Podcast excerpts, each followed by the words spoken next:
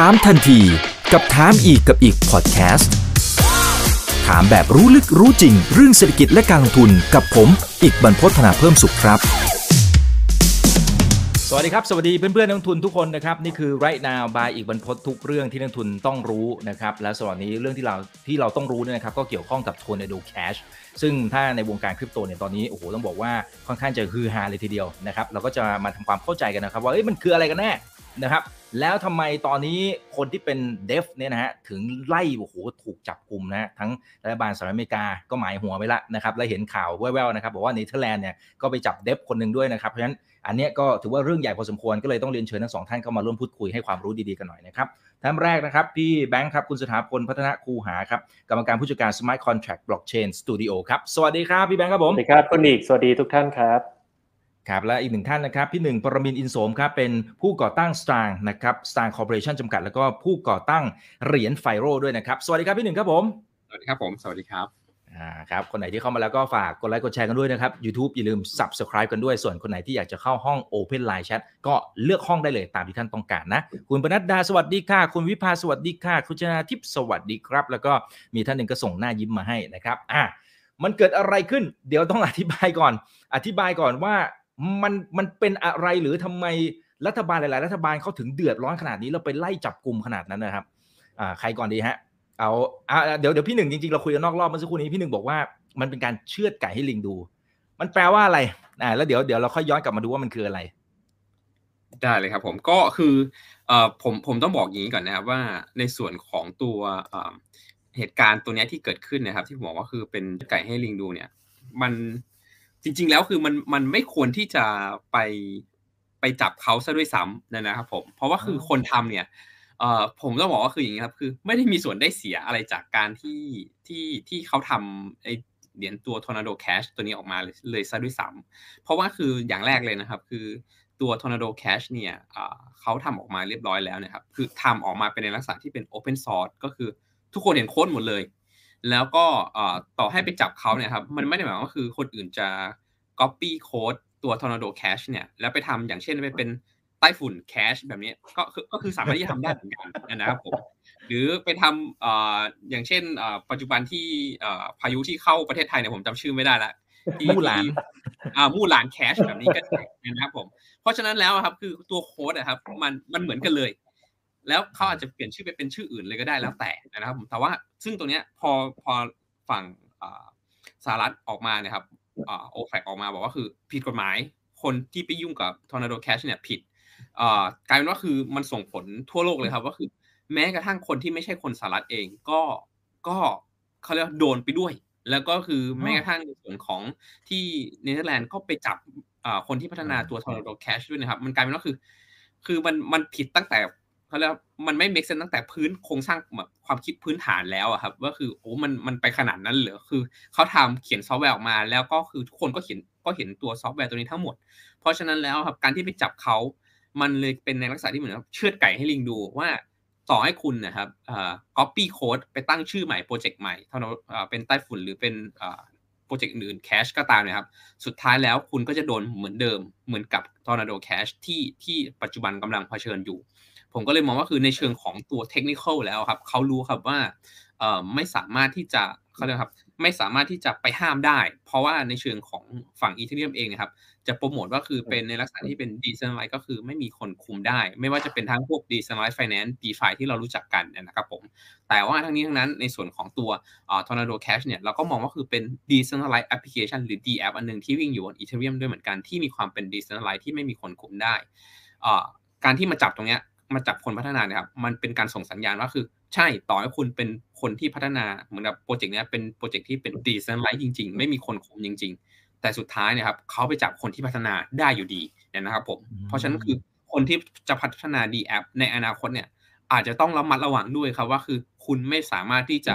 บอกได้แล้วครับว่าคุณไม่มีส่วนหรือความรับผิดชอบในโปรเจกต์ที่คุณพัฒนาขึ้นมาแล้วอ้างความเป็นดิสนีย์ไลท์เนี่ย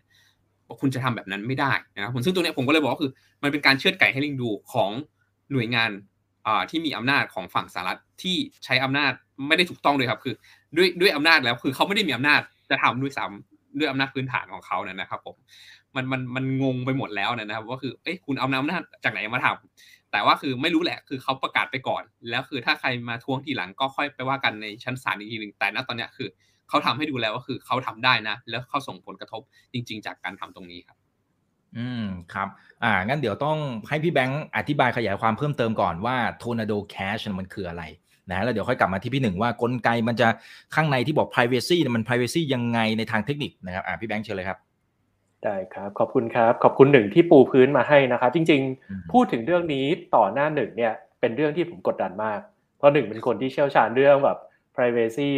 บนแบบบล็อกเชนมากที่สุดคนหนึ่งนะครับ ก็เล่าเล่าสำหรับคนที่ไม่ได้รู้เทคนิคแล้วกันนะครับ คือปกติแล้วเนี่ยเวลาเราทำ transaction บนบล็อกเชนเนี่ยทุกๆ transaction เนี่ยมันจะปรากฏอยู่บนบล็อกเชนหมด แล้วทุกคนก็สามารถเห็นได้อืมที่เราบอกว่าเวลาเฮ้ยบล็อกเชนมันเป็นความลับเราเราไม่รู้หรอกว่าใครส่งเนี่ยเนื่องจากว่าเอ่อ process ของบล็อกเชนเนี่ยเรารู้ address ครับเหมือนเรารู้เลขบัญชี แต่เราไม่รู้ว่าใครเป็นเจ้าของบัญชีนั้น อ่ามันไม่ได้ anonymous อย่างแท้จริงครับเขาเรียกเขาเรียกตรงนี้ว่า pseudonymous มันก็เหมือนจะ anonymous คือมันแค่รู้ address แต่ไม่รู้ว่าใครเป็นเจ้าของ แต่มันก็ยังยังตามได้อยู่ดีครับหรืออย่างเช่น ทุกวันนี้ถ้าเราเทรดเนี่ยครับเราก็จะเห็นว่ามันมีการแฟลกกระเป๋าอยู่ว่าเฮ้ยอันนี้เป็นกระเป๋าของเวลอันนี้เป็นกระเป๋าของเอ่อ Binance Exchange อันนี้เป็นกระเป๋าของ Exchange ที่นู่นที่นี่ ถ้ามีเงินก้อนใหญ่เข้า Exchange ปุ๊บทุกคนก็จะระวังแล้วเฮ้ยอาจจะมีการดั้มราคา อะเพราะฉะนั้นมันไม่ได้ anonymous อย่างแท้จริงครับ แต่ว่ามันก็มีคนบางคนบอกว่าถ้างั้นอยากถ้าอยากให้ anonymous จริง ๆ ล่ะทำยังไง ก็จะมีหลาย approach ครับอย่างเช่น approach หนึ่งก็คือไปดีไซน์โปรโตคอลใหม่เลย อย่างเช่นไฟโรของหนึ่งเป็นต้นนะครับ หรืออีกทางนึงก็ว่างั้นเขาทำสิ่งที่อยู่แล้วเนี่ยให้มัน anonymous ได้ไหม ก็เป็นเป็นแนวทางของ Tanoro Cash นะครับเขาทำอย่างนี้ คือเขาบอกว่าถ้าเกิดเวลาเราส่งจากกระเป๋า A ไปกับกระเป๋า B ปุ๊บคนรู้ อะถ้างั้นเขาไปตั้งตรงกลางมาขั้นไว้ เป็นพูตรงกลางอันหนึงเหมือนเป็น vault อันหนึ่งแล้วเวลาส่งเนี่ยเราส่งไปที่ vault นั้น แล้วเวลาส่งออกเออแล้วเงินมันที่ถูกส่งออกจาก vault นั้นไปที่กระเป๋า B ทีนี้มันก็จะตัดขั้นตอนตรงกลางครับแต่มันมีมีมีรายละเอียดอื่นอีกนิดหน่อยนะครับเอาแล้วถ้างั้นคนก็ตามได้อยู่ดีสมมติเราส่งหนึ่งร้อยแล้วออกหนึ่งร้อยก็รู้ ใช่ไหมครับ ใน Tornado Cash หรือว่าพวกจริงๆไอ้พวก service เนี่ยเขาเรียก Mixer นะครับ Mixer มันมีหลายตัวนะครับไม่ได้มีแต่ Tornado Cash Mixer เนี่ยเขาจะทำแบบนี้คือเขาจะ fix ให้ทุกๆ transaction ขนาดเท่ากัน เช่น บอกว่าเราจะส่งได้หนึ่งร้อยพันเท่านี้ครับ เพราะฉะนั้นทุกยูนิตที่วิ่งเข้าออกมันจะเท่ากัน มันจะช่วยเบลอ transaction ได้ครับ แล้วก็มันจะมีการใช้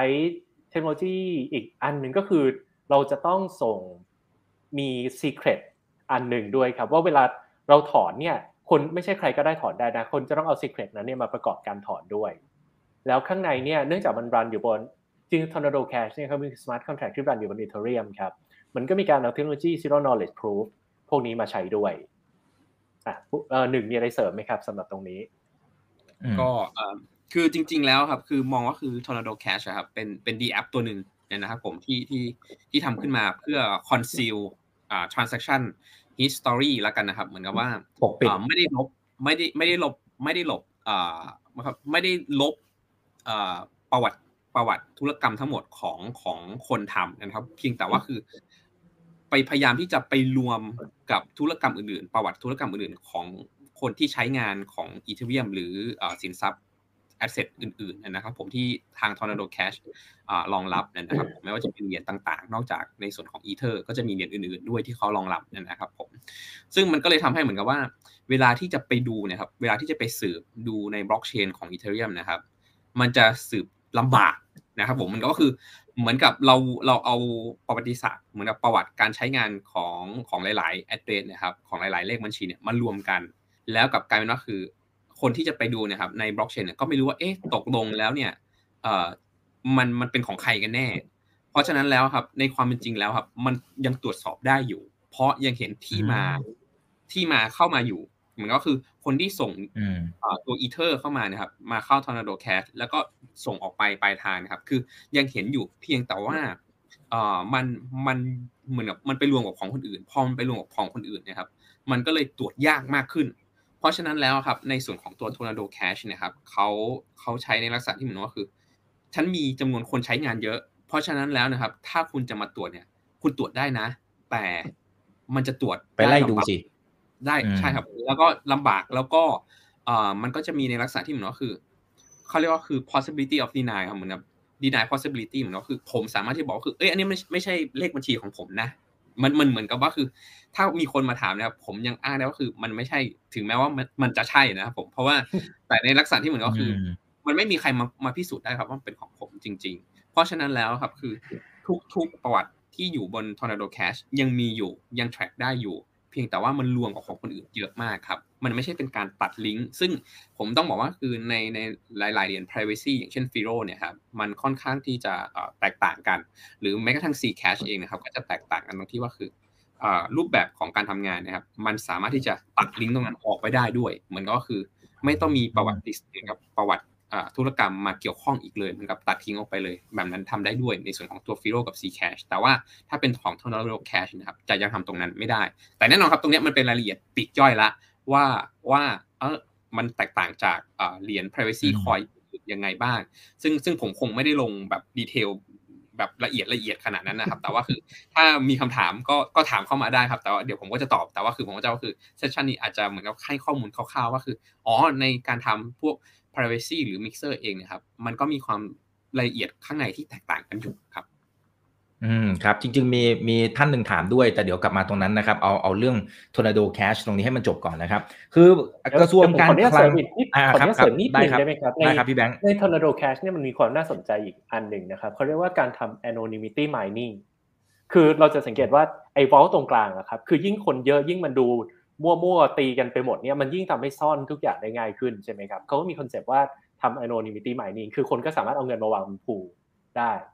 ผูที่จะใช้ถอนเข้าถอนออกตรงนี้ครับเขาเรียกแล้วมันก็เสร็จแล้วคนที่ทำเนี่ยก็จะรับเหรียญที่ชื่อว่า TORN Tornado นะครับ T O R N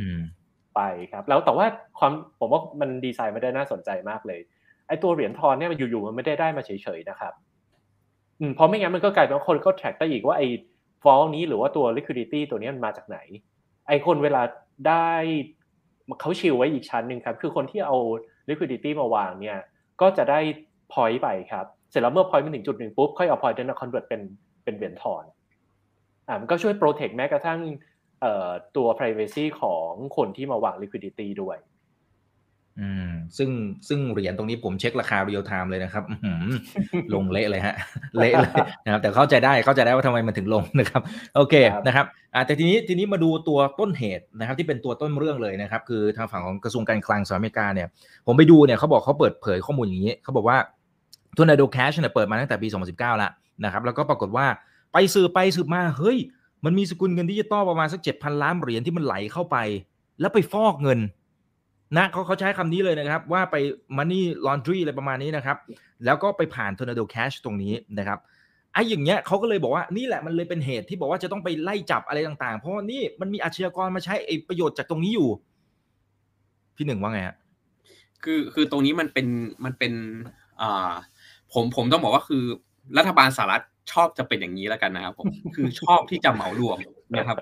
ทำไมผมถึงพูดอย่างนั้นนะก็คือว่าถ้าเราย้อนกลับไป 30 ปีที่แล้วนะครับอ่ามันจะมีโครงการที่เรียกว่าคือ Clipper Project นะครับ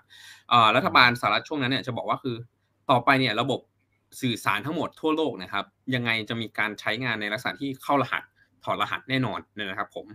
ซึ่งแน่นอนมันจะมีคนที่เป็นผู้ก่อการร้ายจะใช้เทคโนโลยีตรงนี้ครับเข้ารหัสถอดรหัสตรงนี้ไป ไปส่งข้อมูลหากันโดยที่หน่วยงานของสหรัฐไม่รับไม่สามารถที่จะไปรับรู้ได้ว่า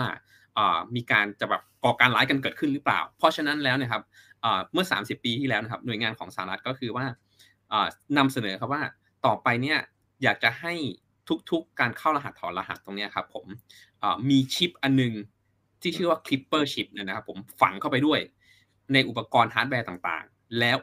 ตัวชิปตรงนี้ครับ จะเหมือนกับเป็น backdoor ที่ให้เฉพาะรัฐบาลสหรัฐเท่านั้นเข้าไป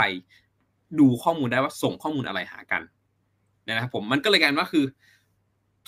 ทั่วโลกเลยครับแม้กระทั่งนักวิทยาวิทยาศาสตร์คอมพิวเตอร์เนี่ยครับก็มองว่าคือไม่เห็นด้วยกับการกระทำครั้งนั้น แต่ในถ้าเรามองในมุมมองของตัว national security หรือความมั่นคงความปลอดภัยของของประเทศนะครับ จะเห็นว่าคือฝั่งทางหน่วยงานที่ออกมาทำตัวเสนอ Clipper Project เนี่ยมัน make sense เหมือนกับมันฟังแล้วดู make sense แต่ในความเป็นจริงแล้วครับ มันมันทำเกินกว่าเกินกว่าความจำเป็นนะครับผมกลับมาที่เคสในของตัว Tornado Cash นี่ก็เหมือนกันครับ ที่เขาออกมาว่าคือมันถูกมันถูกเอาไปใช้ในการฟอกเงิน คือผมต้องบอกว่าคือ การที่เอาไปใช้ในการฟอกเงินในส่วนของตัว Tornado Cash นะครับผมไม่ได้บอกว่าคือไม่มีนะครับ ผมต้องว่ามีแต่มันไม่ได้หมายความว่าคือจะต้องไปแบนตัว Tornado Cash ทั้งหมดแบบนั้นนะครับผมมันต้องคือเหมือนกับ เอ่อเรากำลังพูดว่าคือเอ่อเรามีมีดแล้วมีดไม่ปลอดภัย เพราะฉะนั้นคือห้ามทุกคนทั่วโลกใช้มีดนะครับ มันมันไม่สามารถที่จะเป็นแบบนั้นได้คือ คือบางอย่างมันมันจะอาจจะต้องเหมือนกับว่าคือ อันนี้เป็นแค่ทูหรือเป็นแค่เครื่องมือแค่นั้น เราไม่สามารถที่จะไปแบนการใช้เครื่องมือหรือแบบห้ามคนใช้เครื่องมือได้นะครับผมซึ่งตัวเนี้ยผมก็เลยมองว่าในส่วนของตัวในส่วนของฝั่งรัฐบาลสหรัฐเนี่ยคือ ประกาศแบน Tornado Cash แแล้วก็คือเขาใส่เข้าไปในตัว SDN list ด้วยที่เป็นแบบคล้ายๆกับ backlist นะครับผมซึ่งมันกลับการว่าคือด้วยนิยามของกฎหมายของฝั่ง SDN แล้วนะครับ การที่คุณจะเอาสิ่งในสิ่งหนึ่งเข้าไปอยู่ใน SDN list ได้เนี่ย มันต้องเป็น property ซึ่งมันก็กลับการว่าคือ smart contract ถูกมองว่าเป็นเป็น property หรือเปล่าในกฎหมายของฝั่งสหรัฐซึ่งก็ไม่ใช่อีกนะครับผมเหมือนกับว่าคือมันมันมันมันอะไรที่ไม่ make sense เยอะในในในในการประกาศครั้งนี้ครับของของรัฐบาลสหรัฐเองครับ อืมอืมครับอ่าพี่แบงค์แต่ว่าจริง ๆ ถ้าในมุมในมุมของรัฐบาลที่บอกว่ามันเจ็ดพันล้านจริงมันก็เยอะนะสองแสนกว่าล้านบาทอะนะฮะแล้วมันมีผมก็ไม่รู้ว่าเขาไปไปเทรสยังไงนะครับแล้วไปไปบอกว่าอันนี้มันคือการฟอกเงินนะครับแต่โอเค ต่อให้ไม่ได้มีไอ้ไอ้ทูตรงนี้นะมันก็มีรูปแบบอื่นแหละถ้าสมมติว่าเขาอยากจะฟอกเงินจริงๆมันก็จะมีวิธีอะไรของมัน แต่ว่าโอเคเขาชูตรงนี้ขึ้นมา ซึ่งปริมาณมันก็ไม่น้อยนะครับไอ้ตรงเนี้ย ทางฝั่งของรัฐบาลเขาเขาคุมเข้มแบบนี้นะครับ ก็ไม่แน่ใจว่าอาจจะเป็นเหมือนที่พี่หนึ่งบอกหรือเปล่าว่าโอเคอาจจะเตะขัดขาเชือดไก่ให้ลิงดูต่างๆ พี่แบงค์พี่แบงค์มองอย่างไร หรือมันก็แวลิดประมาณนึงน่ะก็แหมอาชญากรเขาเห็นช่องตรงนี้ ก็มาใช้ประโยชน์จากตรงนี้มันก็ต้องอาจจะต้องควบคุมในระดับหนึ่งหรือเปล่าหรือยังไง ถ้าย้อนกลับไปดู ย้อนกลับไปดูคำแถลงการของ O อ OFAC เนี่ยครับผมไม่น่าสนใจมากครับเขาใช้คำว่าเขาบอกว่า Tornado Cash เนี่ยมันคือ threat to national security คือมันมัน beyond จากแบบพวกมันนี่มันนี่ laundering อะไรพวกนี้ไปแล้วอะครับเขาบอกว่ามันคือ threat to national security เลย แล้วก็ในรายละเอียดเนี่ยครับผมว่ามันน่าสนใจอย่างนี้ มันไปเกี่ยวกับเกาหลีเหนือมันไปเกี่ยวเขาบอกนี้ใช่ใช่ใช่มีประโยชน์เขาบอกนี้ครับในใน statement ของเขานะครับพอออกมาปุ๊บผมรีบไปนั่งอ่านเลยเพราะแบบเคสมันดูเหมือนที่หนึ่งบอกครับ มันดูมันดูแบบเป็นเออมันเป็นมาตรการที่แบบร้ายแรงแล้วก็รุนแรงมาก สำหรับเรื่องนี้นะครับพอไปอ่านดูเนี่ยเขาบอกงี้ อันเนี้ยเขาบอกว่าเออมันเริ่มมาจากกลุ่มแฮกเกอร์ของเกาหลีเหนือครับชื่อว่า Lazarus ซึ่งอันเนี้ยคนที่อยู่ในแวดวง security จะรู้จักอยู่แล้วว่าหรือแวดวงไอทีนะครับเขาเป็นกลุ่มแฮกเกอร์ของเกาหลีเหนือเขาจะไปก่อนก่อนหน้าโลกคริปโตเขาไปแฮกระบบธนาคารระบบอย่างอื่นมาพอเป็นคริปโตปุ๊บเขาก็ไปแฮกระบบคริปโตซึ่งตัวหนึ่งที่ใหญ่ที่สุดที่เขาไปแฮกมาก็คือ Ronin Network ซึ่ง เกม Axie Infinity ไปรันอยู่บนนั้นอ่าเออนั่นคือแบบเป็นแฮกกรณีใหญ่มากครับ แล้วเขาก็เออเขาพอเขาไปเทรสเจอปุ๊บเขาบอกว่ามันก็มีเงินจำนวนหนึ่งที่ถูกเอามา laundering ผ่านตัว Tornado Cash ตัวนี้ แล้วก็จริง ๆ ทาง Tornado Cash เนี่ยเขาก็ไม่ได้ไม่ได้นิ่งนอนใจนะครับ เขาก็มีความพยายามที่จะแบน wallet นั้น แต่มันก็มี Ethereum บางส่วนแหละที่ถูก launder ผ่านตัวเอ่อ Tornado Cash ตัวนี้ครับ แล้วนี่แหละเขาบอกว่าพอมันไล่กันแบบนี้เอ้ยอันนี้เป็นกลุ่มแฮกเกอร์ที่แฮกเรื่องนี้แฮกระบบ network เอ่อที่เอ่อบล็อกเชน network ที่ชื่อ Ronin แล้วกลุ่มนี้มันไปผูกกับเอ่อเกาหลีเหนือเขาบอกเฮ้ยนี่แหละนี่คือปัญหา national security ละ แล้วก็เอาอันเนี้ยเอา Tornado Cash เนี่ยไปแบนใส่ไว้ใน SDN list ที่หนึ่งบอกอืมเสร็จแล้วมันก็ทำให้ผมว่ามันเป็น move ที่ร้ายแรงมากครับ เพราะการเอาไปใส่ SCN list มันเป็นการบังคับโดยกฎหมายอะครับว่าเฮ้ยองค์กรไหนที่จะต้อง follow กฎตัวนี้หรือจะต้องจะต้อง respect ไอ้ list ตัวนี้เขาก็ต้องมี action ตามมา อืมอืมครับอ่าแล้วเห็นบอกว่าถูกใช้เป็นเครื่องมือของอ่าอาชญากรทางไซเบอร์นะครับ ที่ไปขโมยจาก Harmony Bridge ใช่ไหมฮะตั้งตั้งแต่ประมาณสักไม่กี่สัปดาห์ที่ผ่านมานี่เองเนี่ยนะครับเนี่ยนะฮะอันนี้ก็เป็นอีกส่วนหนึ่งนะครับ โอเคนะฮะอ่าเดี๋ยวผมขอสลับมาดู คำถามจากผู้ชมทางบ้านหน่อยนะครับ อืมนี่เขาบอกว่าจริง ๆ เงินเฟียดก็ฟอกได้เหมือนกันนะ ไม่เห็นไปจับบ้างเลยนะครับคุณนินาบอกนะครับโอเคโอเคนะฮะอ่าแต่ทีนี้ทีนี้มันมีผลกระทบเป็นแรงกระเพื่อมในมุมไหนบ้างครับพี่หนึ่งนอกเหนือจากเมื่อสักครู่นี้ที่พี่หนึ่งเกริ่นไว้ตอนตั้งแต่ตอนต้นนะ ที่บอกว่ามันกำลังเกิดขึ้นทั้งโลก ecosystem ในมุมไหนที่มันเกิดแรงกระเพื่อมแล้วนะครับ จากกรณี มันนี้มันเป็นการ set standard เลยครับว่าคือต่อไปอืมคนที่ทำพวก DApp หรือ decentralized application แล้วเอ่อบอกตัวเองว่าเป็น decentralized ตรงนี้ครับจะไม่จะทุกคนจะเขาเรียกครับจะต้องพึงระวังไว้เลยครับว่าคือ ไม่ได้หมายความว่าคือโปรเจกต์ของคุณจะเป็น decentralized จริง ๆ เพราะเมื่อไหร่ที่โปรเจกต์ของคุณเนะครับได้รับความสนใจจากอ่ารัฐบาลของฝั่งสหรัฐเป็นต้นนะครับผมหรือรัฐบาลประเทศอื่นที่มีอ่า power หรือ power ค่อนข้างเยอะหรือมีอำนาจค่อนข้างเยอะเนะครับ คุณจะตกอยู่ในที่ลำบากทันที ถึงแม้ว่าตัวโค้ดที่คุณเขียนขึ้นมาครับ ถึงจุดหนึ่งคุณบอกว่าคือคุณเข้าไปแก้โค้ดยังไม่ได้เลย แต่ในมุมมองของฝั่งรัฐบาลแล้วครับเขามองว่าคุณก็ยังต้องเป็นคนที่ต้องรับผิดชอบกับสิ่งที่คุณต้องเขียนขึ้นมาอยู่ดี เนี่ยนะครับผมถึงแม้ว่าคือคุณจะไม่ใช่คนที่เข้าไป control ระบบอะไรได้แล้วก็ตามแต่ในในตัวโค้ดหลังจากที่คุณ deploy เป็น smart contract เข้าไปในบล็อกเชนไม่ว่าจะเป็นทั้ง Solana หรือแม้กระทั่งในส่วนของตัวอีเทเรียมหรืออะไรก็ตามแต่ตรงนี้ครับมันก็เลยกลับกลายเป็นว่าคือณปัจจุบันเนี่ยครับเวลาที่เราพูดถึงดีเซนทัลไลท์เนี่ยครับมันมันค่อนข้างที่จะย้อนแย้งตรงที่ว่าเอ่ออย่างเช่นแม้กระทั่งตัว Tornado Cash นะครับเอ่อพอบอกว่าคือ คุณเป็น decentralized application ที่ provide พวกเอ่อ pri- privacy transaction ให้กับเหรียญที่อยู่บน Ether ecosystem นะครับผม Ethereum ecosystem แต่พอรัฐบาลสหรัฐออกมาประกาศแบนแล้วก็หน่วยงานที่ฝั่งเนเธอร์แลนด์ประกาศจับคนที่เป็นผู้ต้องสงสัยว่าเป็นนักพัฒนาในส่วนของ Tornado Cash กับกายเป็นว่าคือเหรียญ Tornado Cash ตกนะครับมันมันกับกายว่าคือจริง ๆ แล้วคำว่า decentralized นี่ยครับมันเป็นสิ่งที่ ยังยังห่างไกลกับความเป็นจริงมาก ๆ ว่าเอ่อคนที่พัฒนาตัว D app หรือ DeFi ขึ้นมานะครับหรือ decentralized finance หรือ decentralized application หรืออะไรก็ตามแต่ที่มีคำว่า decentralized นำหน้านะครับอืมอาจจะไม่สามารถที่จะ decentralized จริง ๆ ได้ร้อยเปอร์เซ็นต์ขนาดนั้นครับผมอืมหืมอืมหืมอืมหืมโอเคโอเคคือคือถือว่าจบเกมไปได้เลยไหมพี่หนึ่ง หรือมันยังไม่ถึงขั้นนั้นมันมันแค่เป็นเหมือนกับส่งสัญญาณเตือน คือผมว่าต้องตรงตรงนี้ต้องบอกอย่างนี้ครับ ก็คือเขาเชือดไก่ให้ลิงดู เพื่อที่จะดู ดูผลลัพธ์ท่าจากทีการกระทำของเขาครับอ่าใช่ครับดูท่าทีว่า คนจำออกมาต่อต้านมากน้อยแค่ไหน เพราะว่าคือตอนนี้ครับ เหมือนกับถ้าได้คืบเขาเอาศอกแน่นอนครับ คือ คือณตอนเนี้ยคือเขาเขาแหยมเข้าไปนิดนึงแล้วคือแบบขอลองนิดนึงแล้ว แล้วถ้าเขาไม่มีใครว่านะครับ ต่อไปเนี่ยผมมั่นใจว่าคือ เวลาที่เราทำดีฟายังไงยังไงโดนเลกูเลตทั่วโลกหรือโดนกำกับทั่วโลกแน่นอนครับ ไม่มีไม่ไม่มีใครที่สามารถที่จะเป็นดีเซนไลท์จริง ๆ ได้ร้อยเปอร์เซ็นต์ครับ อืมอืมครับ เอ๊ะบ้านเราวันนี้กรตก็ออกมาเตือนเล็กๆน้อยๆถูกไหมฮะเกี่ยวกับ d e f าบอกว่ามันมีความเสี่ยงนะครับ โอเคนะฮะเอ่อแต่ว่าคุณวิทลิกเนี่ยนะครับผู้ก่อตั้งอีเทเรียมจริงๆเขาก็ให้ความเห็นในเรื่องนี้เหมือนกัน แต่ว่ามันมีประโยคหนึ่งที่น่าสนใจเขาบอกว่าเออเขาเองเคยใช้บริการของแพลตฟอร์มนี้เหมือนกัน แต่เพื่อปกป้องตัวตนของผู้รับเงิน มากกว่าจะเป็นการที่เป็นห่วงตัวเองที่เป็นคนส่งเงินไปซะด้วยซ้ำไอ้นี้มันมันหมายความว่ายังไงฮะเพราะเท่าที่ฟังดูจริงๆมันมันทั้งสองฝั่งหรือเปล่า คือคือผมต้องบอกอย่างนี้นะครับว่าในส่วนของตัว Tornado Cash เนี่ยครับมันมันไม่ได้ปกมันไม่ได้ปกปิดทั้งคนส่งคนรับถูกไหมครับผมเพียงแค่มันเอามายำรวมกันเฉยๆมันคือมิกเซอร์ก็คืออเหมือนกับจับทุกอย่างมารวมกัน เพราะฉะนั้นแล้วครับคือถ้าจะมา trace กันจริง ๆ หรือแบบมาตรวจสอบกันจริงๆนะครับมันโอกาสที่จะเจอนะครับ มันมันน้อยแต่มันสามารถที่เจอได้เพียงแค่มันน้อยมากๆนะครับผมมันมันต้องใช้เวลานานมาก ๆ เพราะฉะนั้นแล้วในส่วนของฝั่งวิทยาที่บอกว่า เออเขาไม่ได้ต้องการปกปิดตัวเขานะเขาต้องการที่จะปกปิดปลายทาง เพราะตอนที่เขาส่งเข้าไปนะครับ คือมันมันโชว์อยู่แล้วครับว่าคือเป็นเลขบัญชีของเขาที่ส่งเข้าไปใน Colorado Cash อืมเพราะฉะนั้นคือโอเคหน่วยงานที่เกี่ยวข้องนะครับ พอเข้าไปตรวจอะยังไงก็เห็นอยู่แล้วครับว่าคือวิทลิก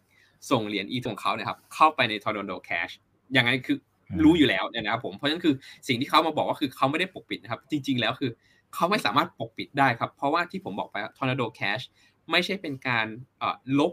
ลบประวัติออก เพียงแค่เป็นการยำประวัติประวัติธุรกรรมเข้าด้วยกันเฉยๆนะครับผมซึ่งมันจะแตกต่างกับเหรียญอื่น ๆ ที่มันสามารถที่จะลบประวัติธุรกรรมออกไปได้นะครับผมแต่ตัว Donald Cash เนี่ยมันทำไม่ได้นะครับเพราะด้วยข้อขอจำกัดของฝั่งตัว Ethereum เองนะครับเพราะฉะนั้นคือเวลาที่ b i t l e ออกมาพูดอย่างนี้ครับ ใช่ครับ เพราะเพราะ Tornado Cash ทำได้แบบนั้นครับคือการยำรวมกันไม่ใช่การลบประวัติศาสตร์ออกไป เพราะฉะนั้นคือยังไงยังไงเวลาที่เขาส่งเข้าไป ทุกคนก็เห็นอยู่แล้วครับ ว่าเขาได้ส่งเข้าไปในตัวตัว smart contract ของตัว Tornado Cash แต่ว่าที่เขามาบอกว่าคือเพื่อที่ปิดปลายทางเนี่ยครับเพราะเขาต้องการที่จะเหมือนกับว่าคือถ้าเขาส่งตัวเหรียญของเขาเนี่ยครับไปที่ปลายทางเนี่ยมันจะเห็นทันทีว่าคือมีคนรับปลายทางคนนี้ที่เกี่ยวข้องกับวิทลิกแน่ๆแต่พอส่งเข้าไปในตัว Tornado Cash นะครับมันเป็นการปกปิดปลายทาง เพราะ คนเนี่ยครับถ้าจะไปดูนะครับว่าคือเอ๊ะตกลงวิทาลิกเนี่ยครับส่งไปเลขที่บัญชีไหนเนี่ยโอกาสที่จะไปไล่มันน้อยมากๆแทบจนแทบจะเป็นไปไม่ได้ ผมไม่ได้บอกว่าเป็นไปไม่ได้นะครับ ผมแค่บอกมันน้อยมากๆที่ที่จะเจอนะครับผมมันก็เลยกลายเป็นการปกปิดปลายทางว่าคือเขาจะส่งไปที่ไหนมากกว่า มากกว่าที่จะปกปิดต้นทางครับอ่าโอเคโอเค ถ้าเป็นครับเรื่องอะนี้พี่ผแบงมค์มีเรื่องมีเรื่องเล่าอันหนึ่งครับผมมันน่าสนใจเอาเลยครับเอ่อสำหรับกรณีเนี้ยมี professor ท่านหนึ่งครับเอ่อ ถ้าจำไม่ผิดจะสอนวิชา cryptography เนี่ยแหละที่โคลัมเบียเขาก็ defend ประเด็นนี้เหมือนกันว่าจริง ๆ แล้วเนี่ยมันมันไม่ได้ว่าจะต้องเอามาปกปิดคนส่งอย่างเดียวนะ มันใช้กรณีแบบเพื่อปกปิดคนรับก็ได้ แล้วเขาก็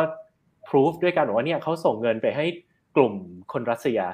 กลุ่มหนึ่งที่แบบไม่เปิดเผยตัวตนนะแต่เขาพยายามช่วยคนยูเครนเอ่อพวก refugee ยูเครนอยู่เนี่ยครับเขาก็เตรียมเขาก็แบบพิสูจ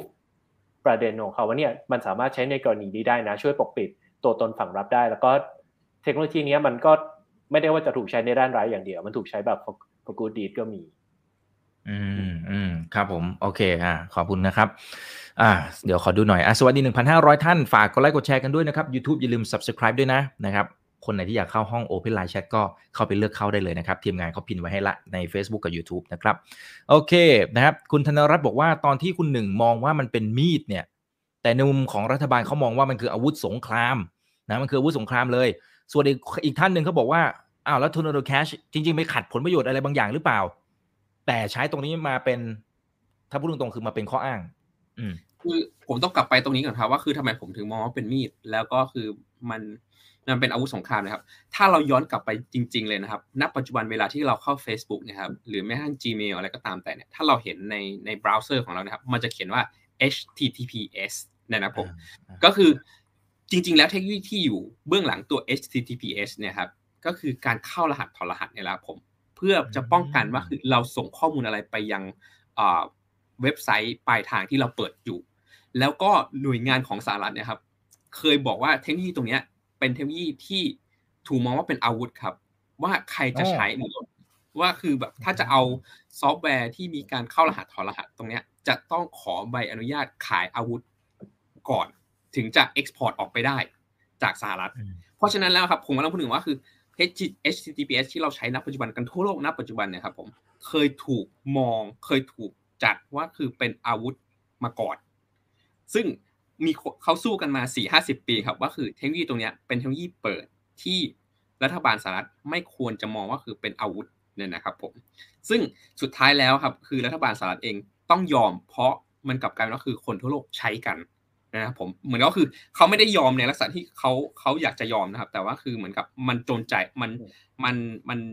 จดสำเขาเรียกครับมันทำอะไรไม่ได้แล้วเพราะคนทั่วโลกใช้หมดแล้ว แล้วก็คือทุกคนรู้ว่าคือมันทำงานยังไง ตรงนั้นนะครับผมแล้วก็คือถ้าจะไปห้ามก็คงห้ามไม่ได้แล้วก็เลยจำใจยอมนะครับผมมันก็เลยกลับกลายว่าในส่วนของตัว smart contract เนี่ยแหละครับผมในส่วนของตัว t o r n a d o cash เนี่ยผมมองว่าคือมันจะกลับไปที่อีล็อปเดิมครับ history มันจะ repeat itself ก็คือเขาพยายามที่จะแบนให้ได้มากที่สุด ทำทุกอย่างถึงแม้ว่าคืออำนาจจะมีหรือไม่มีก็พยายามที่จะทำแต่สุดท้ายแล้วครับ มันก็จะกลับไปว่าคือเหมือนสามสี่สิบปีที่แล้วครับก็คือ พอมีคนรู้จักมากขึ้นใช้งานมากขึ้นเขาก็จะใช้อำนาจตรงนั้นมาทำไม่ได้แล้ว แต่ตอนนี้มันเพิ่งเริ่มครับ มันแค่เพิ่งเริ่มเฉยๆครับ อืมอืมครับ โอ้โอเคนะครับ ส่วนคุณเจอร์มี่นะครับพี่แบงค์อ่าครับนิดหนึ่งได้ไหมครับเอ่อพอดีประเด็นมันเกี่ยวกันพอดี เพราะว่าผมว่าตรงนี้มันนอกจากพิสูจน์เรื่องเชือดไก่แล้วครับ มันพิสูจน์อีกประเด็นหนึ่งก็คือ เหมือน เหมือนกับพิสูจน์ว่าแบบทางทางทางหน่วยงานรัฐเนี่ยเขาจะไปไกลแค่ไหนเพื่อจะพยายามแบนนะครับเพราะว่าจริงๆไอ้พวกมิกเซอร์เนี่ยครับมันไม่ได้มีแต่ Tornado Cash มันมีหลายตัวเลยครับ แล้วก็ก่อนนั้นตัวก่อนเนี่ยก็ถูกจับถูกปิดมาตลอดเจ้าของถูกจับเข้าคุกบ้างถูกฟ้อง ยึดเงินบ้างพวกนี้ครับแต่เนื่องจากว่ามันค่อนข้าง centralized คือยึดเจ้าของยึด private key มันก็หยุดได้แต่ว่าตัว Tornado Cash เนี่ยเขาได้มีการโอนพวกความเป็นเจ้าของให้กับ community เรียบร้อยแล้ว เพราะฉะนั้นอยากทำเขาก็ทำไม่ได้ ก่อนหน้านี้อย่างเช่นในกรณีที่เมื่อกี้ผมเล่าว่าโรนการแฮ็กตัว Ronin network แล้วเอา Ethereum มามาฟอกเงินผ่านตัว Tornado Cash เนี่ยครับเขาบอกว่าสิ่งที่เขาทำได้คือเขาก็ได้แค่ปิดตัว front end แบบไป blacklist บน front end แต่ว่าคนก็ยังสามารถ interact บน smart contract ได้อยู่ดี เราถึงเห็น innovation ใหม่ครั้งนี้ครับ ที่เขาเอาไปใส่ในตัว SDN list เหมือนกับว่าเขาเขากำลังเรากำลังเขากำลังจะ test ครับว่าแบบ เขาจะแบนสิ่งนี้ได้ด้วยวิธีไหนบ้างได้ด้วยแบบ to some extent ยังไงบ้าง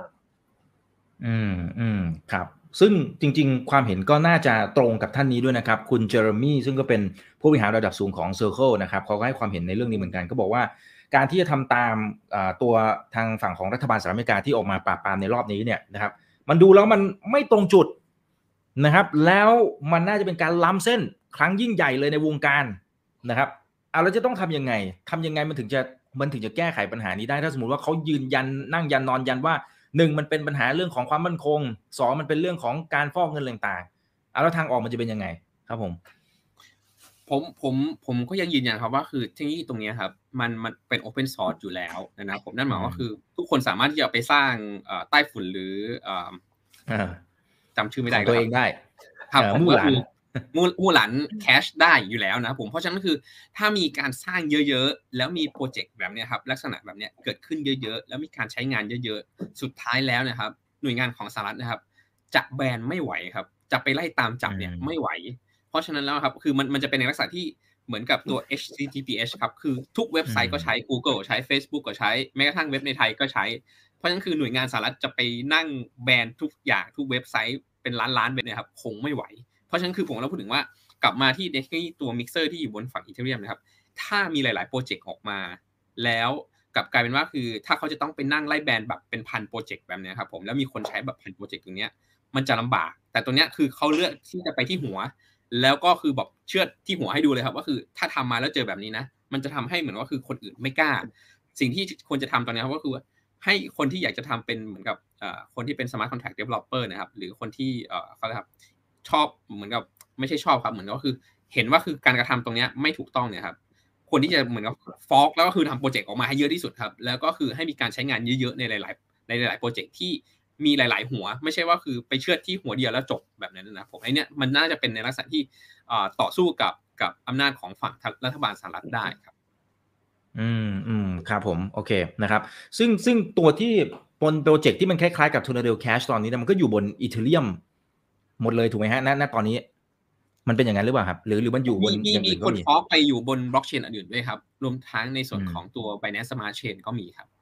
อ๋อครับครับ แล้วอย่างนี้มันมันมีโอกาสไหมที่ที่แทนที่จะไปเล่นงานไอ้ไอ้คนที่เป็นเจ้าของโปรเจกต์ก็เล่นงานคนหัวคนนั้นอีก เช่น Vitalik มันมันจะไปถึงขั้นนั้นไหมครับคือคือผมมองว่าคือถ้าถ้าทางโอแฟกไปเล่นวิตาลิกตอนเนี้ยเป็นเป็นเรื่องแน่ๆครับ คือเหมือนกับว่าคือเขา too big too touch แล้วครับ ไม่ใช่แบบ เหมือนกับมันใหญ่เกินไปที่จะไปไปไปแตะต้องแล้วอะครับผม แต่ว่าคือ Tornado Cash เนี่ย มันใหญ่แต่ใหญ่ยังไม่ใหญ่เท่ากับวิทลิกและใหญ่พอที่จะเชื่อให้คนอื่นดูได้ว่าคือถ้าคุณทำแล้วคุณจะเป็นแบบนี้นะ แบบนี้ผมมันก็คือไซซิ่งมันได้พอดีสำหรับหน่วยงานของสหรัฐเนี่ยครับที่จะเข้ามาทำตรงนี้ ผมก็เลยมองว่าคือ เรื่องตรงนี้ครับมันเป็นเรื่องที่เขาเขาเขาเขาเล็งเห็นแล้วครับว่าคือถ้าทำครั้งเนี้ยมันไม่ใช่แค่โปรเจกต์เดียว แต่มันจะเป็นหลาย ๆ โปรเจกต์ ในอนาคตที่อยากจะทำแบบนี้ด้วยครับ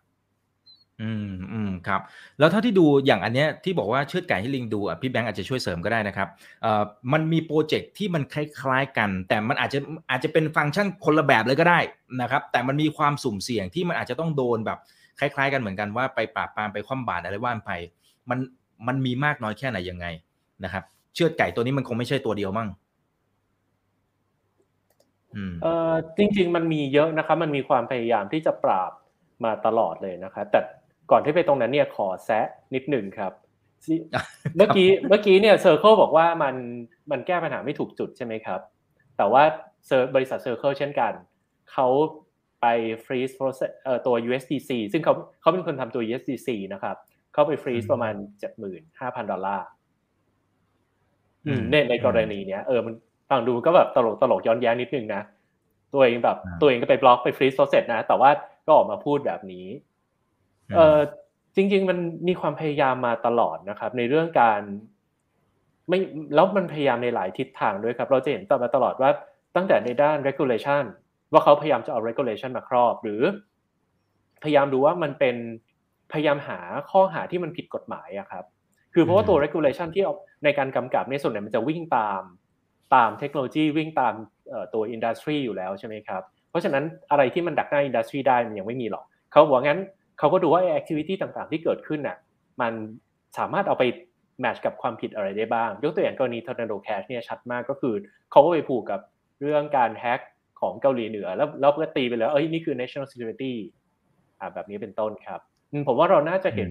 กรณีแบบนี้ครับว่าเอ้ย ในเมื่อ regulation ตามไม่ทันงั้น พยายามดูข้อที่มันผิดเล่าไปแมทช์กับกฎหมายที่มันมีอยู่ แล้วแล้วก็ดูว่ามันจะสามารถสามารถแบบหยุดยั้งหรือ delay จริงมันหยุดยากมากนะครับ แต่สิ่งที่มันได้คือ delay ไม่ให้มันเกิดขึ้นเร็วเกินไป หรือว่าไม่ให้แบบมันมีตัวไหนแบบ popular หรือเป็น household name ขึ้นมา ซึ่งอันนี้ผมว่ามันพิสูจน์ความแข็งแกร่งของของแนวคิดของ decentralized เลยนะครับ อย่างเช่นตัว Tornado Cash อย่างเงี้ย เนื่องจากเขา decentralized code มาแล้วเอ่อสิ่งที่เขาแบนได้อะคือแบน front end ได้ใช่ไหมครับอ่า Microsoft แบนแบนตัว GitHub หรือว่าพวก Alchemy มันไปแบนตัว API แต่ว่าตัว smart contract มันไม่มีใครไปทำอะไรได้เลยเขาถึงไปใช้วิธีงั้นไปบล็อกตัวพวก address ที่มาเกี่ยวข้องแทน อืมอืมครับ อ่า ก็ก็เป็นทางฝั่งทางหน่วยงานที่เกี่ยวข้องที่เขาใช้มาตรการแบบนี้นะครับ คุณฟ็อกซ์ก็เลยถามเข้ามานะครับ บอกว่า อย่างนี้ Ethereum มีโอกาสจะล่มสลายด้วยหรือเปล่า ถ้าสมมติว่าอาโดนแบนอะตัวเนี้ยอาจจะเป็นตัวแรกแล้ว คนอื่นอาจจะไม่กล้าส่วนหนึ่ง หรือตัวอื่นอาจจะโดนตามมา แล้วสุดท้ายมันก็จะทำให้ network effect เนี่ยมันอาจจะเช่นอาจจะเกิดช้านะฮะหรือคนอาจจะใช้งานอาจจะน้อยลงหรือยังไงนะครับท้ายที่สุดมันอาจจะถึงขั้นล่มเลยหรือเปล่า เนี่ยคุณฟ็อกซ์เขากังวลถึงขั้นนั้นเลยนะ หรือมันก็ใหญ่เกินไปพี่หนึ่งสำหรับอีเทเรียมผมผมมองว่าคืออีเทเรียมวางโพสิชันตัวเองดีครับ ดีดีในลักษณะที่เหมือนว่าคือ พยายามปัดภาระไปให้แค่ Tornado Cash ว่าเอ้ฉันไม่เกี่ยวข้องนะ เหมือนกับมี third party ที่เป็น developer สักคนหนึ่งหรือทีมหนึ่งมาทำ privacy protocol อยู่บน บ้านของฉันแค่นั้นคือเหมือนกับฉันเป็นบ้านเช่า แล้วก็คือมีห้องห้องหนึ่งทำผิด เพราะฉะนั้นแล้วคือถ้าตำรวจจะไปจับเนี่ยก็ไปจับห้องนั้นไปจับห้องเช่าห้องนั้นที่อยู่ในในตึกของฉัน ไม่ใช่มาจับทั้งตึกนะครับผมซึ่งตรงเนี้ยมันเป็น move ที่ที่เขาเรียกว่าไงครับคือ Ethereum วางวางไว้ได้ดีนะครับผมในลักษณะที่เหมือนก็คือ ถ้าจะมีผลเอฟเฟกจากในเรื่องของตัว privacy หรือพวกฟอกเงินอะไรก็ตามแต่เนี่ยฝั่ง Ethereum เองยังยังมีกำแพงกั้นไว้อยู่ว่าคือ มันไม่ใช่ทั้งหมด มันเป็นแค่ห้องหนึ่งในห้องนั้นของที่มีหลาย ๆ ห้องในในในในตึกของเขาเนี่ยนะครับผม ซึ่งตรงนี้ผมมองว่าคือเป็นเป็น smart move หรือเป็นอะไรที่เหมือนกับอ่าอาจจะเขาเรียกครับเขาออกแบบมาตั้งแต่ต้นว่าคือไม่อยากจะเข้าไปยุ่งกับ privacy เพราะว่ามันเป็นหัวมันเป็นเรื่องที่ subjective หลาย ๆ แล้วก็เป็นเรื่องที่ sensitive หรือแบบเรื่องเปราะบางกับหลาย ๆ ประเทศทั่วโลกนะครับผมผมก็เลยมองว่าตรงเนี้ยเป็นสิ่งที่ทาง Vitalik เองก็ก็ วางแผนไว้ได้ดี รวมไปถึงถึงแม้ว่าคือ Vitalik เองจะพยายามพูดถึงในเรื่องของตัวโปรเจกต์ privacy หลายๆอย่าง รวมไปถึงพวกซีโร่ตรงเ e พูฟหลายๆโปรเจกต์เอง แต่ก็จะเห็นว่าคือเขาไม่เอาเข้ามาอยู่ในเหมือนกับตัว core หลักของตัว Ethereum นะครับผมเขาพยายามที่จะทำเป็นในลักษณะที่เหมือนกับเป็น side technology หรือเป็น side project ออกไปแทนนะครับอืมอืมครับ โอเคนะครับเอ่อแม่สมาร์ทมูฟจริง ๆ นะครับ คุณมาดีนะครับ คุณมาดีเขาบอกว่าช่วยอธิบาย zero knowledge proof ที่ใช้ใน Tornado Cash หน่อยได้ไหมครับนายจะทำความเข้าใจหน่อย ความหมายคืออะไรครับ ก็โอเค จริง ๆ ผมผมจำน้องก็ได้นะครับ ไปสอนอยู่ที่อ๋อแล้วอยู่โอเคครับผม ก็เอ่อจริง ๆ คือในส่วนของตัวอ่าเขาเรียกครับตัว Tornado Cash นะครับเขาใช้หลักการในส่วนของ proof zk-SNARK นะครับผมผมไม่รู้ว่าคือเขาเขาไปเปลี่ยนเป็นอย่างอื่นแล้วหรือเปล่านะครับผมหรือมีความพยายามที่จะเปลี่ยนเป็นอย่างอื่นแล้วหรือเปล่า แต่ว่าหลักการง่ายๆเลยครับก็คือคุณคุณเอาเหรียญนะครับส่งเข้ามาใน smart contract นี้ แล้วคุณจะได้พูไปว่าคุณคุณเคยส่งเหรียญเข้ามาในใน smart contract อันนี้นะครับผมแล้วก็หลังจากนั้นคือถ้าคุณจะส่งไปที่ปลายทาง address ไหนก็ตามแต่ คุณช่วยเอาพูตรงเนี้ยว่าคุณเคยนะครับคุณเคยส่งเหรียญเข้ามาเนี่ยครับ เอามาโชว์ แล้วก็ทุกคนจะจะทำการตรวจสอบครับว่าคือ คุณเคยส่งเข้ามาจริง ๆ แต่ไม่รู้นะครับว่าคือส่งมาตรงไหนนะครับเหมือนก็คือส่งมาเหรียญไหนรู้แค่ว่าทุกคนจะ verify ได้ว่าคือเคยส่งมาจริง ๆ แค่นั้นครับ แล้วคุณก็สามารถที่ส่งส่งเหรียญที่อยู่ในพูตรงนั้นนะครับ ที่อยู่ในตัว Tornado Cash Smart Contract ครับไปที่ปลายทางได้ เพราะฉะนั้นแล้วทำมันจะเป็นในลักษณะที่เหมือนกับว่าคือ มีพูฟเก็บไว้ว่าเคยส่งเข้ามา แล้วก็คือพอ offshore proof ก็เอาไปใช้ที่อื่นได้ แล้วก็ proof ตอนนั้นก็ถูกบอกว่าคือถูกใช้งานไปแล้วไม่สามารถที่ถูกใช้ซ้ำได้ เพราะนั้นคือในเชิงในมุมมองของตัว zero knowledge proof เนี่ยครับคือ มันไม่ได้ไปไปไปลิงก์กับเขาว่าไม่ไม่ได้ลิงก์กลับไปครับว่าคือส่งมาจากที่ไหน ส่งมาจากเหรียญอันไหน มันแค่พรูฟครับว่าคือคุณเคยส่งมาหรือไม่เคยส่งมาครับ อืมอืมครับ โอเคนะครับ ขอบคุณมากนะครับ คุณมาดีนะ โอเคนะครับแต่ท่านนี้คุณพลัตนะครับ บอกว่า proof of VC มันไม่ใช่ decentralized ตั้งแต่แรกอยู่แล้วหรือเปล่านะครับ อืมเอ่ออันนี้อันนี้ผมผมผมต้องบอกว่าอย่างนี้ครับ คือ เราเราไม่ได้อยู่ในยุคยุคบิตคอยเนี่ยนะครับผมเราไม่ได้อยู่ในยุคบิตคอยที่เอ่อมันทำมาโดยที่ เอ่อเขาเรียกครับ โตโตโดยที่ไม่ต้องมี VC เข้ามาเกี่ยวข้องแล้วนะครับผมถ้าเราไปดูสองหมื่นเหรียญคริปโตที่อยู่ทั่วโลกเนี่ยครับผมไม่มันไม่มีเหรียญอันไหนที่ที่จะอยู่ได้โดยไม่มี VC มาแบ็กหรือแบบอยู่ได้ยากมากๆนะครับผมมันไม่เหมือนบิตคอยที่บิตคอยเกิดมาแล้วมันผ่านมาหลายยุคหลายสมัยแล้วนะครับผมแล้วก็คือมันอยู่มาด้วยตัวของมันเอง และปัจจุบันจริง ๆ แล้วคือก็จะเห็นว่าคือมีหลาย ๆ บริษัทที่มาจ้าง developer ที่เป็น Bitcoin full time ด้วยนะครับผม ถึงแม้ว่าคือจะไม่ได้ใช่ VC โดยตรงแต่ว่าคือ ก็เป็น VC ทางอ้อมแล้วกันนะครับผมก็คือจ้างจ้างคนมาเป็น developer full time ให้กับโปรเจกต์อ่า Bitcoin แต่ตัวเองไม่ได้ออกตัวเป็น VC นะครับผมมันก็เลยเป็นว่าคือเป็นเป็น VC จ้าง full time เพื่อมาทำงานในโปรเจกต์ Bitcoin อีกทีหนึ่งนะครับผมซึ่งตัวนี้จะเห็นว่าคือรูปแบบตรงนี้มันอีกประมาณอีก ทุกทุกเหรียญที่อยู่ในสองหมื่นกว่าเหรียญนะครับ คือไม่ไม่มีใครสามารถที่ทำแบบบิตคอยได้นะครับผมยังไงมันก็ต้องมี VC มา back แม้กระทั่ง Ethereum เองก็ยังมี VC มา back อยู่เหมือนกันนะครับผมเพราะว่าคือคนที่เป็น developer เราก็ต้องยอมรับเป็นคนเขียน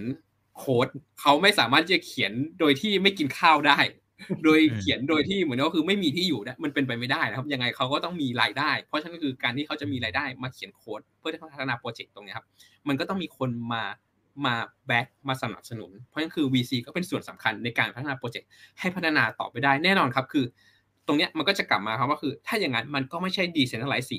มันก็จะกลับมาครับว่าคือคำว่า decentralized ของเราเนี่ยครับมันมันจะมันกับคำพูดของแจ็คพูดเลยครับคือ privacy เป็นเป็นแบบดีกรีก็คือมันมันศูนย์ถึงร้อยมันไม่ใช่แบบศูนย์หรือร้อยนะครับผมเพราะฉะนั้นคือในเรื่องของ decentralized ก็เหมือนกันก็คือ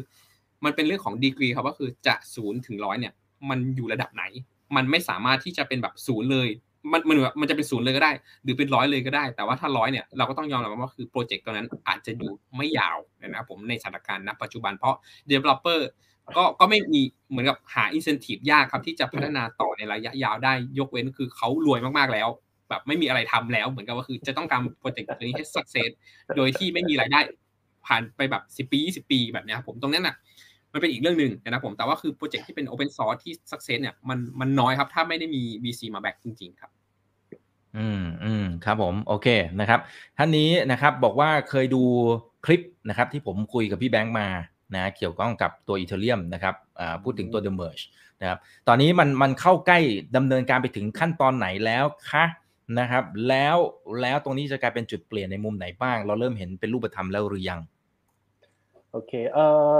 งั้นเล่าย้อนไปนิดนึงดีกว่าครับสำหรับคนที่อาจจะไม่ได้ติดตามนะครับ คืออีเทเรียมเนี่ยมันถูกแพลนมาให้มีหลายๆเฟสตั้งแต่แรกอยู่แล้วนะครับ มันจะมีสี่เฟสครับ เอ่อ มันก็จะมีชื่อของมันนะครับ ซึ่งเฟสสี่เนี่ย มันชื่อ Serenity เมื่อก่อนเนี่ยตอนตั้งชื่อคือตั้งชื่อว่า Serenity จริง ๆ แต่ละ phase อะชื่อ Ethereum มันมีความหมายหมดเลยนะ อย่างไอแต่ละ phase ของมันนะครับเป็นชื่อยานอวกาศ ในพวกนี้ไซไฟอ่าซึ่งเขาเรียกพอถึง phase สี่ปุ๊บเขาบอกว่านั่นคือจบ phase หนึ่งของ Ethereum แล้วแล้วมันจะขึ้น Ethereum สองจุดศูนย์เป็นเป็นเทอมหนึ่งที่เมื่อก่อนเราฮิตกันนะครับ แต่ว่าไอ้ขั้นตอนการอัปเกรด network ขนาดใหญ่และซับซ้อนแบบอีเทเรียมซึ่งมีดับมี d e f ามีอะไรมาผูกอยู่เต็มไปหมดเลยเนี่ยมันเป็นเรื่องไม่ได้ง่ายครับ เพราะฉะนั้นในการอัปเกรดเขาจะต้องแบ่งเป็นเฟสเฟสอย่างก่อนหน้านี้เขามีการตั้ง beacon chain ขึ้นมา เพื่อเออแล้วในการอัปเกรดเนี่ยครับผมเล่าเพิ่มอีกนิดนึงมันจะเป็นการเปลี่ยนเอ่อ consensus ด้วยครับ consensus ก็คือไอ้พวกโปรโตคอลที่อย่างเช่นบนบิตคอยเราจะต้องเอาเครื่องมาขุดแบบนี้หรือว่าในบาง network เนี่ยบอกว่าไม่ต้องขุดแล้วเอาเงินมามา stake ไว้เลย แล้วคุณก็จะมีสิทธิ์ในการคอนเฟิร์มทราน s ชันเท่าเท่าเปอร์เซ็นต์ของสเต็กที่คุณมี หรือบางคนบอกว่าไม่ต้องละมีออ t h o r i t y ก็ได้เลย พวกนี้เขาเรียกคอนเซนแซส มันกำลังก่อนหน้านี้อีเทเรียมใช้ proof of work ก็คือเป็นการขุดเหมือนพวกบิตคอยครับ แต่มันไอการอัปเกรดครั้งนี้มันจะเป็นการเปลี่ยนจาก proof of work เป็น proof of stake ด้วยไอเขาก็ตั้งเชนใหม่ขึ้นมาเชนหนึ่งชื่อว่า beacon chain เพื่อรองรับการทำ proof of stake แล้วมันก็รันขนานกันมา แล้วไอ the merge เนี่ยมันคือจุดที่ไอ network beacon chain เก่ากับ ethereum ปัจจุบันอะมันจะมาชนกันและเปลี่ยนจาก proof of work เป็น proof of stake เขาถึงเรียกเหตุการณ์นี้ว่า the merge ครับก่อนหน้านี้มันมีการ test บน testnet มาหลายรอบมากเลยนะครับ แล้วก็เมื่อสองสามวันก่อนก็เพิ่ง test แบบขั้นตอนเกือบสุดท้ายแล้วอะ success ละอืมแล้วก็พวก node node ซอฟต์แวร์ต่างๆ เนี่ยเขาก็ค่อนข้างผ่านแล้ว ค่อนข้างเทสผ่านเกือบหมดแล้วครับเหลือนิดเดียวละ เพราะฉะนั้นทุกคนค่อนข้างคาดหวังว่าการเหตุการณ์เดอะเมอร์ชเนี่ยน่าจะเกิดได้ประมาณปลายปลายเดือนแถวๆเดือนกันยาครับ อาจจะกลางๆ หรือปลายปลายเดือนกันยาน่าจะเป็นช่วงนั้น ทุกคนคาดการณ์ว่าแบบนั้นครับ อืม ซึ่งมันมันเป็นเหตุการณ์ที่ใหญ่มากแล้วก็น่าสนใจมากเพราะมันคือการอัปเกรดในเรื่องขนาดใหญ่แล้ว Impact ของมันเนี่ยมันจะส่งผลกับกับพวก d a p กับพวก d e f ากับอะไรพวกนี้อีกหลายตัวเลยครับ รวมถึงราคาด้วยนะอย่างก่อนหน้านี้ช่วงที่ราคามันวิ่งอีเทเรียมวิ่งขึ้นเร็วๆส่วนตลาดเนี่ยหลายคนก็มองว่าเพราะทุกคนเก่งว่าเดี๋ยวมันจะมีเหรียญฟรี คืออย่างนี้มันจะมีพอมันเปลี่ยนจาก proof of work เป็น proof of stake เนี่ยมันจะมีคนที่ทำธุรกิจเกี่ยวกับ proof of work อยู่ เช่นพวกที่ทำ mining พวกเนี้ยเขาบอกเฮ้ยไม่ได้สิพอเปลี่ยนแบบเนี้ยเขาเสียโอกาสเขาว่าไม่เขาจะไม่ไปเขาจะไปฟ้องอีเทเรียมมาสร้างเชนใหม่เขาตั้งชื่อแล้วด้วยเออเป็น ETHPOW Ethereum Proof of Work แล้วพอแตกแบบนี้ปุ๊บเฮ้ยแปลว่าเราก็จะมีเหรียญใหม่ของของทั้งสองเชน คนก็จะเก่งกันแบบนี้ คนบางก็มีบางคนไปไล่ซื้อ อีเทเรียมเหมือนกัน เพื่อจะหวังว่าจะได้เหรียญฟรี เป็นต้นมันส่งผลกระทบกับทั้งกลุ่มนักลงทุน ทั้งกลุ่มคนทำเทคทั้งคนทำดีฟาเลยครับ อืมอืมครับ โอเคครับ ขอบคุณมากนะครับ แล้วราคาราคาของอีเทเรียมหลังจากที่มีบางช่วงเนี่ยทำจุดต่ำสุดก็มีบางช่วงเนี่ยหลุดหลุดพันเหรียญอยู่เหมือนกันนะครับ ตอนนี้ก็วิ่งขึ้นมาอยู่ประมาณสัก 1,860 กว่าเหรียญนนะครับ โอเค อืม อะ เดี๋ยวขอดูหน่อยนะครับ มีคำถามอะไรที่เกี่ยวข้องบ้างนะครับ เอ่ออะ ทางนี้เขาบอกว่าแล้ว The Merge มันจะทำให้พื้นฐานเปลี่ยนในภาพรวม Network Effect อะไรต่างๆ จะดีขึ้นมากแค่ไหนจะดูอย่างไรครับมมันมันดีขึ้นในบางประเด็น เอออันนี้ผมว่ามีผมไปอ่านเจอ article หลายๆอันก็ยังอาจจะอธิบายตรงนี้ไม่เคลียร์นะครับทำให้หลายคนมี misconception กับมันครับอย่างเช่น มันไม่ได้ทำให้ค่าแก๊สมันลดลง แต่ที่ทำให้ค่าแก๊สมันลดลงคือพวก layer สอง ที่มันรันอยู่บนมามารันอยู่บน Ethereum มากกว่า หรือว่าบอกว่าเฮ้ยมันทำให้เร็วขึ้นเพราะมันใช้เปลี่ยนจาก proof of work เป็น proof of stake จริงๆ แล้วไอ้ความเร็วจากการ proof of work proof of stake มันเป็นแค่ประเด็นเดียวครับ มันมีหลายประเด็นที่จะต้อง concern เช่น ถ้าสมมติบอกว่าอยากให้เร็วอะได้งั้นก็ไปเพิ่ม block time ให้สั้นๆ หรือว่าไปเพิ่ม gas limit ให้มันเยอะๆไปเลยกลายเป็นว่า node อื่นมันก็รันไม่ได้เหมือนกัน พอ node รันมีจำนวนคนที่มารันได้น้อยลง ความดีเซน r a l i z a t i o n มันก็จะน้อยลงไป แบบนี้มันเป็นจุด balance มากกว่าครับเพราะฉะนั้น The Merge เนี่ยทำให้เร็วขึ้นไหมเร็วขึ้นนิดหน่อย แต่ว่าเคยมีคนไปคำนวณมาครับก็ว่ามันเร็วขึ้นมาแบบสิบกว่าเปอร์เซ็นต์ซึ่งแบบคนใช้งานปกติแทบจะไม่รู้สึก อืมเนี่ยครับอืมครับครับโอเคนะครับ คุณออ t ติมิสติกก็เลยถามเข้ามาเพิ่มเติมเลยนะครับ ว่าแล้ว layer 2เนี่ย layer 2เนี่ยนะครับจะได้ประโยชน์จาก The Merge ยังไง เดี๋ยวขออธิบายขยายความเพิ่มหน่อยนะครับ ได้ครับ คือมันจะคือปกติต้องงั้นเล่า layer 2ก่อนดีกว่างั้นต้องเล่า layer 2ก่อน บนบน network บล็อกเชนปกติเนี่ยครับ มันจะมีเอ่อคุณสมบัติมีปัญหาอันหนึ่งดีกว่าเขาเรียกว่าเอ่อ trilemma เป็นบล็อกเชน trilemma คือเรา มันจะมีสองสามประเด็นคือเราเวลาเราทำระบบ network ขึ้นมาเราอยากได้ network ที่ปลอดภัยเร็ว แล้วก็ decentralized ด้วย เราอยากได้สามแต่ trilemma บอกว่าเราเลือกได้แค่สองครับเราไม่มีทางได้สามการได้การที่เราจะได้เร็ว เราก็ต้องยอมเสียอะไรบางอย่างออกไป ยกตัวอย่างเช่นใน network ของพวกแบบ Bitcoin หรือว่า Ethereum ที่มันเป็น Proof of Work เนี่ยแน่นอนทุกมันต้องเลือก security แน่ๆ แล้วมันก็เลือกความ decentralized เพราะฉะนั้นมันต้องไปยอมเสียเรื่อง speed เรื่อง capacity ของมัน ในบาง network เช่นแบบพวก centralized ไปเลย เขาไม่สนใจ decentralized เพราะฉะนั้นเขาสามารถ optimize ให้มันแบบ capacity สูงๆแล้วก็ security สูงๆได้เลย แบบนี้ครับ เพราะฉะนั้นด้วย nature ของความ decentralized เนี่ยมันจะ capacity มันจะต้องลดเป็นเป็น nature ของมันเลยแทบจะเป็นกฎธรรมชาติของมันเลยครับ ทีนี้มันก็มีคนคิดว่าถ้างั้นเราจะทำไงดีให้มันรองรับปริมาณ transaction ได้มากขึ้น ทุกวันนี้ Ethereum มันรับได้ประมาณแบบสิบกว่า transaction per sec ครับในขณะที่พวกวีซ่ามันรับหลักหมื่น transaction per sec ถ้าเราบอกว่าเราอยากให้บล็อกเชนมันรองรับเป็นแบบ world computer ได้จริงๆอะทำไงให้มันไปถึงจุดนั้นได้ มันก็มีความพยายามหลาย ๆ อย่างครับ ก่อนหน้านี้เราก็ทำพวกแบบ plasma chain แล้วต่อมาเราก็มีคอนเซ็ปต์ใหม่งั้นเราทำเป็น layer 2ดีกว่า ก็ตัวเนี้ยมันจะมาช่วย layer 2ตัวเนี้ยครับมันจะบอกว่างั้นเวลาทำ transaction อะทำบนนั้น แล้วมันก็จะจดลงบนม้วนกระดาษอันหนึ่งเขาด้วย roll up แล้วค่อยกลับลงมาเขียนบน blockchain อะก็คือมันใช้ความแข็งแรงหรือใช้ security ของเอ่อ layer ล่างของ blockchain แล้วก็ใช้ความเร็วบน layer 2อะเรียกง่าย ๆ แบบนี้แล้วกันครับ เพราะฉะนั้นตัว the merge เนี่ยมันจะช่วยให้ในบางกรณีเช่นในการเขียนข้อมูลกลับลงมาบนตัว chain layer 1เนี่ยมันก็สามารถทำได้เร็วขึ้นครับ หรือว่าในบางเอ่อพอมันเร็วขึ้นเนี่ยเช่นในบางกรณีมันก็จะช่วยบางกรณีมันจำเป็นต้องใช้ความเร็วมากๆครับยกตัวอย่างเช่นกรณีที่ทุกคนอยากจะ mass exit แบบมีคนจำนวนมากอยากจะออกจาก layer สองกลับมา layer หนึ่งพร้อม ๆ กันเยอะๆอย่างเงี้ยไม่งั้นต้องรอคิวกันแบบหลายวันเลยครับ ถ้าเกิดตัว layer หนึ่งมันมีประสิทธิภาพมากขึ้น มันก็อาจจะมีส่วนช่วยได้บ้างครับ แต่ว่าโดยปกติแล้วเนี่ยไอตัว layer สองมันถูกดีไซน์ให้ทำมันทำงานเร็วมากๆ กว่าได้ทำงานได้มี capacity สูงกว่า layer หนึ่งมากอยู่แล้วครับอืมเพราะฉะนั้นมันอาจจะไม่ได้ช่วยกันโดยตรงช่วยในแบบบางเคสบางกรณี ครับ ครับอ่าเอาละฮะเราก็คุยกันพอสมควรละนะครับเผื่อว่าเดียวนี้ก็เกือบชั่วโมงหนึ่งแล้วนะครับ ฝากทิ้งท้ายนะครับ ถึงเพื่อนๆนักทุนกันหน่อยนะครับ ตอนนี้ยังอยู่กัน 1,500 ท่านนะครับอ่าพี่หนึ่งเชิญเลยครับ ก็ช่วงนี้นะครับ ราคาคริปโต จริงๆ ผมไม่ได้พูดถึงราคาคริปโตครับ แต่ว่าราคาคริปโตมันส่งผลต่อเซนติเมนต์ ของคริปโตด้วยนะครับผมมันก็เลยกลายว่าคือเวลาพูดถึงคริปโตนะช่วงนี้ทุกคนอาจจะสายหน้าไปแต่ในมุมมองของผมนะครับ คือช่วงเวลาตรงนี้เป็นช่วงเวลาที่ดีดีที่ดีเลยแหละครับผมที่เราจะศึกษาตัวคริปโตจริง ๆ โดยที่เราไม่จำเป็นจะต้องรีบแล้วนะครับผมเหมือนสมัยก่อนที่ทุกวันมีเหรียญขึ้น ทุกวันมีเหรียญขึ้นร้อยเปอร์เซ็นต์สองร้อยเปอร์เซ็นต์ทำให้เราเองแทบจะไม่มีเวลาศึกษาข้อมูลจริงๆ ส่วนมากก็จะฟังคนอื่นพูดอีกทีหนึ่งนะครับผมผมเลยมองว่าคือช่วงเนี้ยเป็นช่วงที่ดีครับที่ที่เราจะได้ศึกษาจริงๆจากเขาเรียกครับจากการการการที่ได้เรียนรู้หรือเข้าไป join ใน community ต่างๆ แล้วก็เขาเรียกติดตามหรือคุยกับ developer ของโปรเจกต์นั้นจริง ๆ แล้วก็มีเวลาที่จะศึกษามากขึ้นนะครับผมเพื่อที่จะเขาเรียกครับมีข้อมูลเพียงพอสำหรับ next bull run แล้วก็สามารถที่จะตัดสินใจลงทุนได้ถูกโปรเจกต์ได้ แล้วก็คือ เขาเรียกว่าครับไม่ไม่ได้เป็นในลักษณะที่เหมือนกับฟังคนอื่น แล้วก็ลงทุนนะครับผมอ่าลงทุนก็จะมั่นใจด้วยนะครับอ่าพี่แบงค์เชิญเลยครับ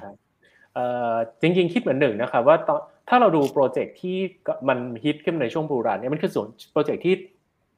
บิวในช่วงตลาดที่แบบไม่มีแรงกดดันจากนักลงทุน ไม่มีแรงกดดันเรื่องราคาเขาว่าแบบบิวได้เต็มที่แล้วถึงเวลาบูรันเนี่ยมันก็จะแบบพังอาดขึ้นมาได้ทันทีครับแต่ว่า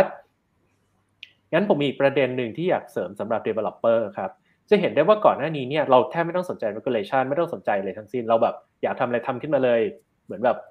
อารมณ์บล็อกเชนมันคล้ายแบบแบบ wild west มากเลยอะแต่ว่าตอนนี้ครับเราเห็นว่า regulation มันเริ่มเริ่มมาตามมาทันมากขึ้น ทั้งในไทยทั้งในต่างประเทศ หลาย ๆ ประเทศที่ก่อนหน้านี้เคยแบบปล่อยฟรีคริปโตอยากทำอะไรก็ได้ ก็เริ่มมีกฎหมายที่ควบคุมมากขึ้นแล้วครับทำให้ตัวโปรเจกต์ที่เราทำเนี่ยผมว่า ไม่ใช่ว่าเราจะต้องเอาเทคอย่างเดียวแล้วหรือจะไปไล่ราคากันอย่างเดียวแล้ว เราในการพัฒนาโปรเจกต์ Dap DeFi หรือ Web3 อะไรก็ตามเนี่ยเราจะเป็นจะต้องเข้าใจ regulation เข้าใจ framework การทำงานของของพวกด้านการเงินหรือด้านกฎหมายอะไรพวกนี้ด้วยครับเพื่อให้โปรเจกต์ของเราเนี่ยสามารถอยู่ได้อยู่ได้ยาวนาน แล้วไม่ต้องมีปัญหากับหน่วยงานต่างๆ เพราะมันไม่ใช่เมื่อก่อนเราก็มี mindset แบบเฮ้ยงั้นเราไปจดประเทศที่มันไม่กฎหมายไม่เข้มงวด ดีไหมหรือเราบอกว่างั้นเราไม่ต้องจดบริษัทเลยก็ได้ ทุกอย่างเป็น DAO หมดปรากฏว่านี้เขาก็สามารถตามมาบล็อกที่ address ได้เหมือนกันเหมือนกับ Tornado Cash ก็อันนี้ครับผมว่ามันเป็นอีกหนึ่งความท้าทายของคนที่ทำโปรเจกต์การบล็อกเชนแล้วว่าเราจะทำให้หนึ่งมันมีประโยชน์มัน decentralized มีประโยชน์กับกับผู้คนได้จริง ๆ แก้ปัญหาจริง ๆ ในชีวิตได้ในขณะที่จะ balance เรื่อง regulation ได้ด้วย ครับอ่าเป็นประเด็นที่สำคัญมากๆนะครับ แล้วก็ใช้เวลาในช่วงเวลาแบบนี้แหละนะครับศึกษาเยอะๆนะครับแล้วพอกลับมาอีกรอบหนึ่งเราต้องอยู่บนนั้นให้ได้นะครับ วันนี้ขอบคุณทั้งสองท่านมากๆครับ ขอบคุณมากครับขขอบคุณมากครับครั้งหน้าเป็นเรื่องไหนเดี๋ยวรอติดตามนะครับ คนไหนอยากเข้าห้อง Open Line Chat ก็สามารถเลือกห้องได้ตามที่ท่านต้องการนะครับ ไว้เดี๋ยวเจอกันใหม่ นี่คือ Right Now บายอีบันพศทุกเรื่องที่นักทุนต้องรู้ครับ สวัสดีครับ ถ้าชื่นชอบคอนเทนต์แบบนี้อย่าลืมกดติดตามช่องทางอื่นๆด้วยนะครับ ไม่ว่าจะเป็น Facebook, YouTube, Line Official, Instagram และ Twitter จะได้ไม่พลาดการวิเคราะห์และมุมมองเศรษฐกิจ และการลงทุนดีๆ แบบนี้ครับ อย่าลืมนะครับว่าเริ่มต้นวันนี้ดีที่สุด ขอให้ทุกท่านโชคดี และมีอิสรภาพในการใช้ชีวิต ผมอีกบรรพฒนาเพิ่มสุขครับ